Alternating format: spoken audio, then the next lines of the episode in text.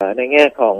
ความเสี่ยงครับก็ยืนยันครับว่าเราเราเอ่อมั่นใจในเรื่องของความปลอดภัยเนาะซึ่งซึ่งตรงนี้เนี่ยในหลักฐานเชิงประจักษ์นะครับ ทั้งที่มีการฉีดก่อนหน้านี้ในกลุ่มอายุที่เป็นกลุ่มอายุเดียวกัน แต่มีโรคประจำตัวแล้วก็ภาพรวมของการฉีดเนี่ย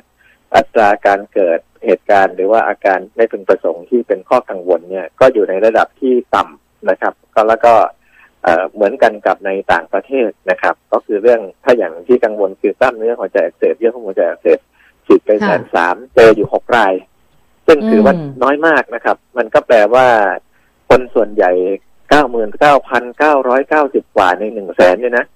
ปกติไม่มีอาการสิ่งที่สื่อสารกันอยู่เนี่ย แต่เหตุที่เราต้องสื่อสารต้องบอกเพราะว่า เออ มันเป็นเรื่องที่รักษาได้ ถ้าเกิดว่าเจออาการขึ้นมาก็จะได้เข้าสู่การรักษาโดยไม่พลาดโดยไม่เข้าใจผิดแล้วก็รีรอเกินไปนะครับ แต่ขอให้ทราบว่าจริงๆกันพบได้น้อยนะครับเพราะฉะนั้นเนี่ยข้อกังวลที่มันเกิดขึ้นหลาย ๆ ท่านก็จะมีข้อมูลใหม่ทางวิชาการอย่างเช่นบอกว่าเออจริง ๆ มันเป็นแพลตฟอร์มใหม่นะ mRNA เนี่ยถ้าเป็นเชื้อตายมันจะไม่มีเรื่องนี้นะครับ ก็โดยอัตราของการเกิดปฏิกิริยานะเอ่อเอ่ออย่างเช่นตรงจุดที่ฉีดที่มีการปวดการเจ็บการแดงการเอ่อขัดเอ่อปวดกล้ามเนื้ออันนี้เป็นระบบนะ มีไข้หรืออะไรนี่แน่นอนในเรื่องของวัคซีนเชื้อตายเนี่ยน้อยกว่านะครับก็เอ่อแต่ถึงถึงจะตรงที่ mRNA จะสูงกว่าหน่อย แต่ว่าก็ถือว่าหายเองได้ทั้งหมดอยู่แล้วนะครับ แล้วก็ถือว่าปลอดภัยดีครับ อืม ทีนี้อย่างเบื้องของแนวทางหรือว่าหลักเกณฑ์ในการจัดสรร วัคซีนแต่ละตัวแต่ละชนิดสำหรับเด็ก ๆ แต่ละกลุ่มแต่ละแต่ละระดับชั้นอ่ามันก็มีเคสที่อาจจะมีปัญหาเกิดขึ้นอยู่บ้าง เช่นเอ่อมีน้องสิบเจ็ดอยู่มหาวิทยาลัยแล้วนะ หรือว่าเด็กอายุสิบแปดแต่เขายังอยู่มัธยมอะไรเงี้ยมันก็เลยเหมือนกับว่าเขาจะได้เหมือนเพื่อนๆไหมหรืออะไรอย่างนี้ไหมเนี่ย คุณหมอเอ่อตอนนี้เอ่อเรามีแนวทางหรือมีความคืบหน้าความชัดเจนอะไรเพิ่มเติมไหมครับมีครับ ความชัดเจนคืออย่างนี้ครับ เราอิง เราอิง status การอยู่โรงเรียนเป็นหลักก่อนนะครับ เพราะฉะนั้นอายุจะแตกต่างอะไรไปบ้าง ถ้าอยู่ในโรงเรียนแจ้งชื่อสนใจเข้ามาก็ฉีดได้หมดถึงจะสิบแปดปีแล้ว แต่ยังอยู่มหกมห้าหรืออะไรก็แล้วแต่นะครับ ก็ฉีดได้ซึ่งถ้าเทียบเคียงกันจริงๆ ปวส นี่มันเหมือนอมหาลัยปีหนึ่งปีสองนะ ปวส ที่ให้ฉีดได้เนี่ยอ่า ตรงนั้นเนี่ยอายุก็เกินนะ แต่ว่า ในข้อเท็จจริงเนี่ย เราถึงหลาย ๆ ครั้งเราก็จะเห็นบอกว่าในนักเรียนอายุสิบสองปีขึ้นไปแต่ด้วยความที่ของเดิมเนี่ยเราบอกว่าวัคซีนเนี่ยขออนุญาตฉีดสิบแปดปีขึ้นไป พอสิ่งที่เพิ่มขึ้นมามันก็เลยมีการถูกสื่อสารเป็นบอกว่าสิบสองถึงสิบเจ็ดคนก็เลยเป็นกังวลว่า เออ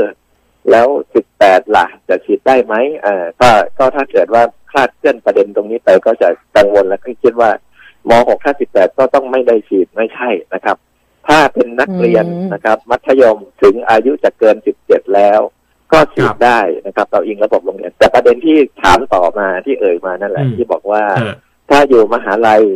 นะครับ แต่อายุยังสิบเจ็ดอยู่นะครับ คือในในข้อที่จริงในส่วนนั้นเนี่ย เรากำลังจะพูดคุยในเชิงระบบอยู่ว่า ถ้าเรามองว่าในกลุ่มสิบสองถึงเอ่อสิบเจ็ดหรือสิบแปดเนี่ย ภาพโรงเรียนเนี่ยเราจะเป็นเมนหลักทำเป็นภาพใหญ่แล้ว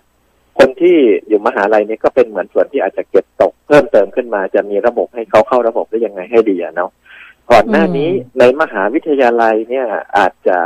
เข้าถึงในแบบคล้ายๆกับประชาชนทั่วไปการลงทะเบียนฉีดที่จุดที่ให้บริการถ้าในกรุงเทพปริมณฑลบางทีก็ได้มาในส่วนของบางซื่อของอะไรบ้างก็อาจจะมีแต่เข้าใจว่าในภาพส่วนหนึ่งเขาก็อาจจะเข้าไม่ถึง หรือว่าในพื้นที่อื่นๆ ก็อาจจะยังเข้าไม่ถึง ก็ไม่เป็นไรไม่ต้องกังวลครับ เราก็ ภาพประเทศเราอยากให้ถึงเจ็ดสิบแล้วก็เดินหน้าให้เกินเจ็ดสิบไปต่อเนื่องอยู่แล้วนะครับ เพราะฉะนั้นติดตามรายละเอียดเพิ่มเติมอีกสักหน่อยครับว่าเราจะลองลองคิดดูระบบตรงนี้นะครับ ว่าในกลุ่มอายุที่ใกล้เคียงกับมัธยมจะหลุดไปอยู่สถาบันอุดมศึกษาแล้วเนี่ยจะเข้าถึงได้ยังไง อันนี้เราให้ความสำคัญแล้วก็จะนำรายละเอียดมาสื่อสารเพิ่มเติมต่อไปครับ ครับยังได้ค่ะ สูตรการฉีดล่ะครับ คุณหมออย่างของแต่ละที่แต่ละโรงเรียนหรือแม้แต่การไปดีลในสถาบันต่างๆ ก็อาจจะได้วัคซีนคนละตัวคนละสูตรกัน มีความเป็นไปได้ขนาดไหนฮะที่ที่ที่เราจะให้ผู้ปกครองหรือน้องๆเขาได้เลือกเองว่าเขาอยากจะฉีดตัวไหนครับเตอนนี้ในส่วนของวัคซีนที่จัดการโดยกระทรวงสาธารณสุขก็เป็นตัวเดียว ก็คือ mRNA ซึ่งซึ่งที่เข้ามาในประเทศไทยตอนนี้ยังเป็นตัวเดียวอยู่ถึงจะได้รับอนุญาตโมเดอร์นากับไฟเซอร์แล้วก็ตาม แต่ที่ถึงมือเราอยู่ตอนนี้คือไฟเซอร์ เพราะฉะนั้นเอ่อทุกที่ได้เหมือนกันหมดนะครับ แต่คราวนี้ก็จะมีในส่วนของวัคซีนที่อยู่ระหว่างการยื่นเสนอนะครับ ก็คือซิโนฟาร์ม ซึ่งก็อาจจะมีในเรื่องของการเอ่อติดต่อประสานงานกับโรงเรียน แล้วก็ขอฉีดจะขอความยินยอมในแง่การเป็นอาสาสมัครร่วมในการ ศึกษาเก็บข้อมูลไปด้วยนะครับ ซึ่งในแง่ของความปลอดภัยในผู้ใหญ่มันก็ผ่านแล้วล่ะนะครับ แต่ว่าอันนี้ที่ขอเพิ่มนี่นะมาในกลุ่มเด็กเนี่ย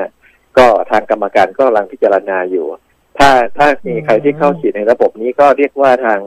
ได้วิเลยดำเนินการโครงการก็ให้ความสำคัญกับเรื่องของการติดตามผลหลังการฉีดอย่างเต็มที่อยู่แล้วนะครับ